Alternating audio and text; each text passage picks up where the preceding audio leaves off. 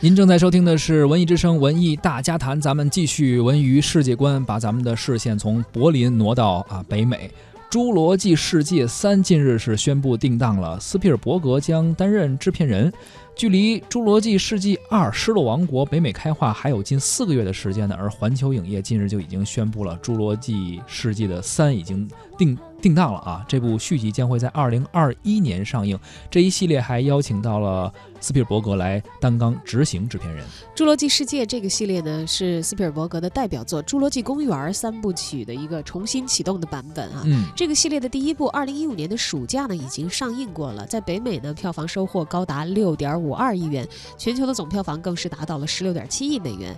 因此呢，环球影业对这个 IP 可以说是信心十足。其实像重新翻拍的这样的一些事情，我们以前见的也都挺多的啊。对，经典大 IP 不断的重复的开发，它倒不不一定叫翻拍。吧，它会沿着这个脉络和人物的设置去开启一些新的故事。对它可能有一些固定的一些背景，然后包括以恐龙这个题材、恐龙电影这个题材，包括可能其中一些人物可能还会保留，而且但是故事一般都是新的，你不可能总是一些老的故事、老的套路，可能是不行。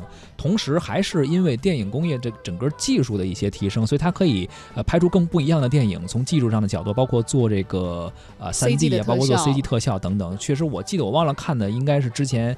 也是，反正就是翻拍重拍的吧，《侏罗纪公园》。我当时觉得，哎呀，这个真的是和我最早那时候用录像带还是 VCD 看那个效果已经完全不一样了。对，每个时代的观众有每个时代的这个呃享受。当然，大家可能在这个以前的技术。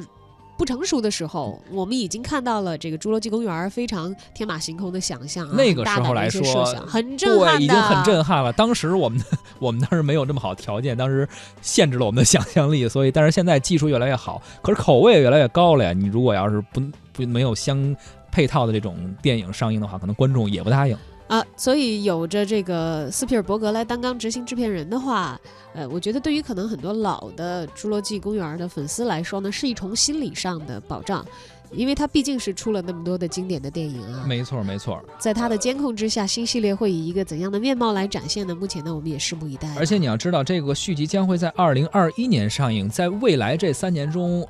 电影的技术可能还会有突破，也许斯皮尔格伯格又是一个特别愿意玩新技术、特别有这个，哎，有这个实力去玩这些东西的人，所以可能还有很多的期待。但是呢，三可能离我还远点哈，但是二应该马上要上映了。那是在北美地区公映啊，是否引进这目前还不确知。